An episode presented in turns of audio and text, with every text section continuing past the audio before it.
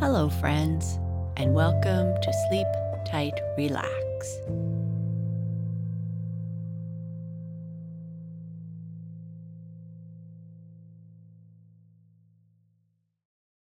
A short message for grown-ups. Looking for more calming entertainment at sleep time? Subscribe to Sleep Tight Premium and get access to our complete back catalog of interruption-free bedtime stories guided meditations, sleep sounds, and sleep music. And special shoutouts for the kids.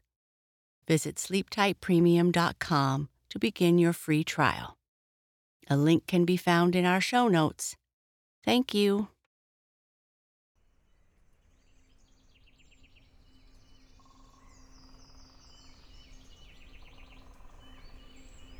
Our sleep story tonight is about the beaver and how he got his nice, flat tail. Before we continue with our story, let's first make sure you are cozy and comfortable. Turn off the lights, silence notifications, Find your comfortable place, your place to relax, or your favorite position in bed. Position your pillows, a teddy, or your other little comforts to make sure that everything feels as it should.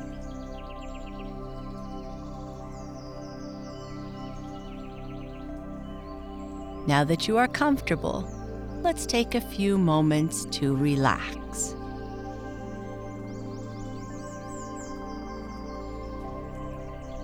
This time, let's try practicing our deep belly breaths again. Place your right hand on your belly and your left hand on your chest. Feel the rise and fall of your chest and belly. If you have a stuffed friend with you, you can even place her on your belly and watch her rise and fall with your breath. Breathe in and breathe out.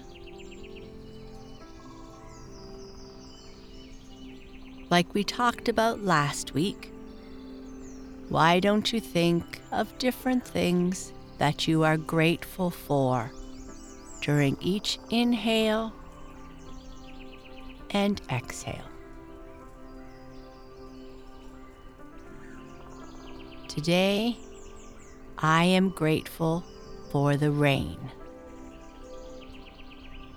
I might not always be happy to see it but it is so important that I am learning to be grateful for it. Breathe in and breathe out. That's great. Now keep practicing your breathing a little longer as we listen to our story.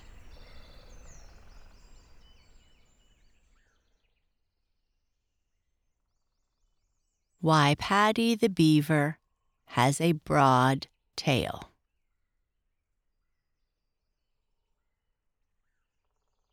Usually, the thing that interests us most is something that we haven't got ourselves. It is that way with Peter Rabbit. Peter is not naturally envious. Oh my, no. Peter is pretty well satisfied with what he has, which is quite as it should be. There is only one thing with which Peter is really dissatisfied, and it is only once in a while when he hasn't much of anything else to think about. that he is dissatisfied with this. Can you guess what it is?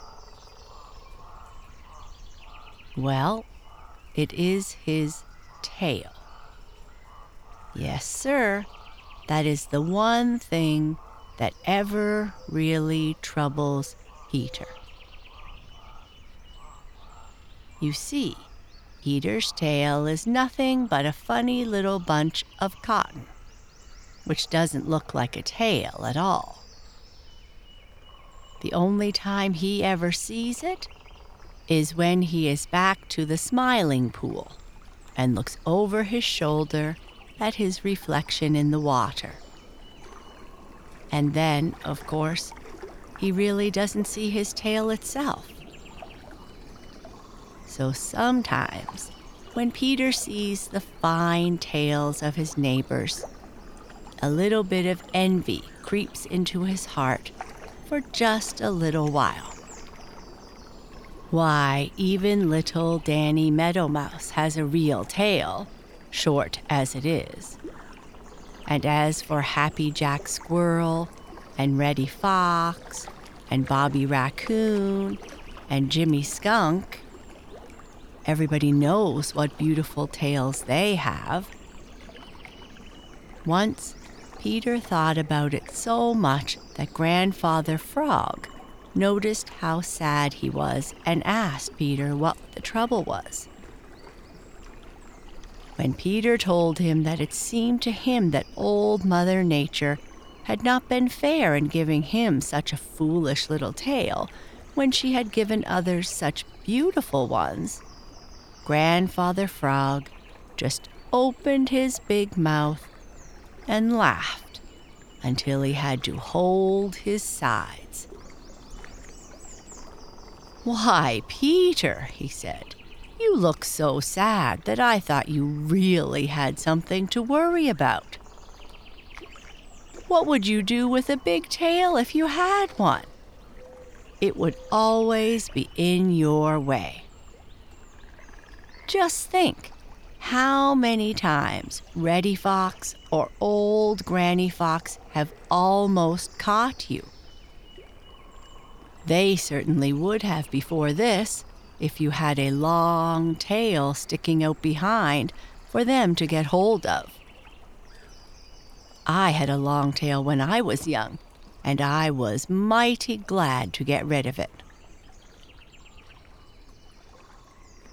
After he heard that, Peter felt better. But he didn't lose interest in tails and he spent a great deal of time wondering why some of his neighbors had big bushy tails and some had long slim tails, and why he himself had almost no tail at all. So, when Paddy the Beaver came to live in the Green Forest and made a pond there by building a wonderful dam across the Laughing Brook, the first thing Peter looked to see was what kind of tail Paddy has. And the first time he got a good look at it, his eyes popped almost out of his head. He just stared and stared. He hardly noticed the wonderful dam or the equally wonderful canals which Paddy had made. All he could think of was that great, broad, flat, thick tail, which is so unlike any tail he had ever seen or heard of. The very next morning, he hurried over to the Smiling Pool to tell Grandfather Frog about it. Grandfather Frog's big googly eyes twinkled. Chug a rum, he said. Paddy the Beaver has one of the most useful tails I know of. Would you like to know how he comes by such a strange tail?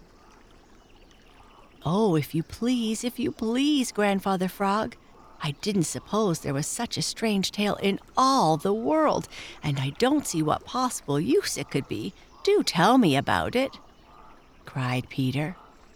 Chug a rum, if you had used your eyes when you visited Paddy, you might have guessed by yourself how he came by it, replied Grandfather Frog gruffly. Some people never do learn to use their eyes. Peter looked a bit sheepish, but he said nothing and waited patiently. Presently, Grandfather Frog cleared his throat two or three times and began to talk. Once upon a time, long, long ago, when the world was young. Seems to me that everything wonderful happened long ago when the world was young, interrupted Peter. Grandfather Frog looked at Peter severely, and Peter quickly said, Beg your pardon. After a long time, Grandfather Frog began again. Once upon a time, long, long ago, lived Mr. Beaver, the great, great, ever so great grandfather of Paddy up there in the Green Forest. Old Mr. Beaver was one of the hardest working of all of Old Mother Nature's big family and one of the smartest, just as Paddy is today. He always seemed happiest when he was busiest. And because he liked to be happy all the time, he tried to keep busy all the time. He was very thrifty, Mr. Beaver, not at all like some people I know. He believed in preparing today for what might happen tomorrow. And so when he had all the food he needed for the present, he stored away food for the time when it might not be so easy to get. And he believed in helping himself, Mr. Beaver, and not in leaving everything to old Mother Nature, as did most of his neighbors. That is how he first came to think of making a dam and a pond. Like his small cousin, Mr. Muskrat, Mr. Beaver was very fond of the water and felt most at home and safest there. But he found that sometimes the food which he liked best, which was the bark of certain kinds of trees, grew some distance from the water, and it was the hardest kind of work to roll and drag the logs down to the water, where he could eat the bark from them safely. Mr. Beaver thought about this a great deal, but instead of going to Old Mother Nature and complaining, as most of his neighbors would have done in his place, he studied and studied to find some way to make the work easier. One day, he noticed that a lot of sticks had caught in the stream where he made his home, and that because the water could not work its way between them as fast as where nothing hindered it, it made a little pool just above the sticks. That made him think harder than ever. He brought some of the logs and sticks from which he had gnawed the bark and fastened them with the others and right away, the pool grew bigger. The more sticks he added, the bigger the pool grew.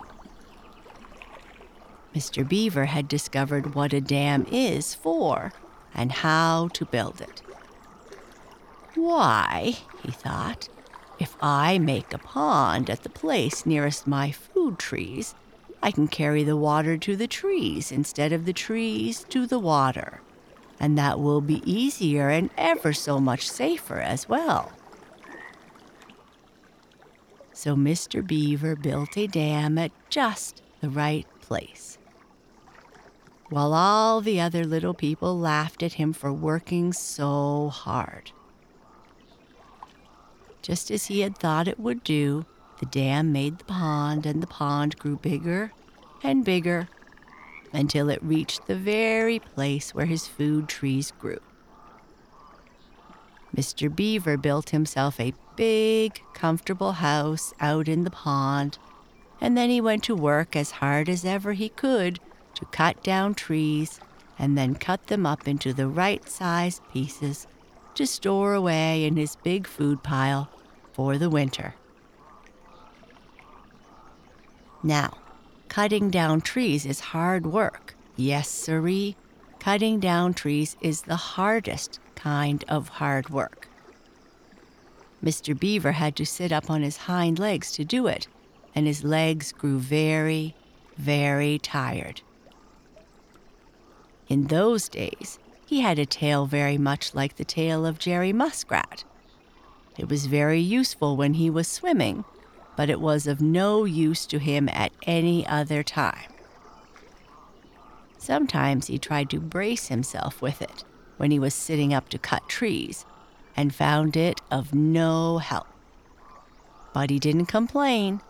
He just kept right on working and only stopped to rest when his legs ached so that he had to. He was working just as usual one day when Old Mother Nature came along to see how he was getting on. She saw the new dam and the new pond, and she asked Mr. Beaver who had made them. He told her that he had, and explained why. Old Mother Nature was greatly pleased, but she didn't say so. She just passed the time of day with him and then sat down to watch him cut a tree. She saw him try to brace himself with his useless tail, and she saw him stop to rest his tired legs. That looks to me like pretty hard work, said Old Mother Nature. Sure it is, replied Mr. Beaver, stretching first one leg and then another. But things worth having are worth working for. And with that, he began cutting again. You ought to have something to sit on, said Old Mother Nature, her eyes twinkling.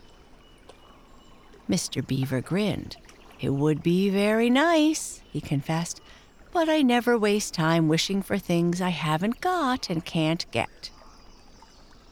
And went right on cutting. The next morning, when he awoke, he had the greatest surprise of his life. He had a new tail. It was a broad and thick and flat tail it wasn't like any tail he had ever seen or heard of. At first, he didn't know how to manage it. But when he tried to swim, he found that it was even better than his old tail for swimming. He hurried over to begin his day's work, and there he made another discovery. His new tail was just the most splendid brace. It was almost like a stool to sit on, and he could work all day long without tiring his legs. Then Mr. Beaver was very happy, and to show how happy he was, he worked harder than ever. Later, he found that his new tail was just what he needed to pat down the mud with which he covered the roof of his house. Why, he cried, I believe it is the most useful tail in all the world. And then he wished with all his might that old Mother Nature would return so that he might thank her for it. And that, concluded Grandfather Frog, is how Mr. Beaver came by his broad tail. You see, Old Mother Nature always helps those who help themselves. And ever since that long ago day, all beavers have had broad tails and have been the greatest workers in the world.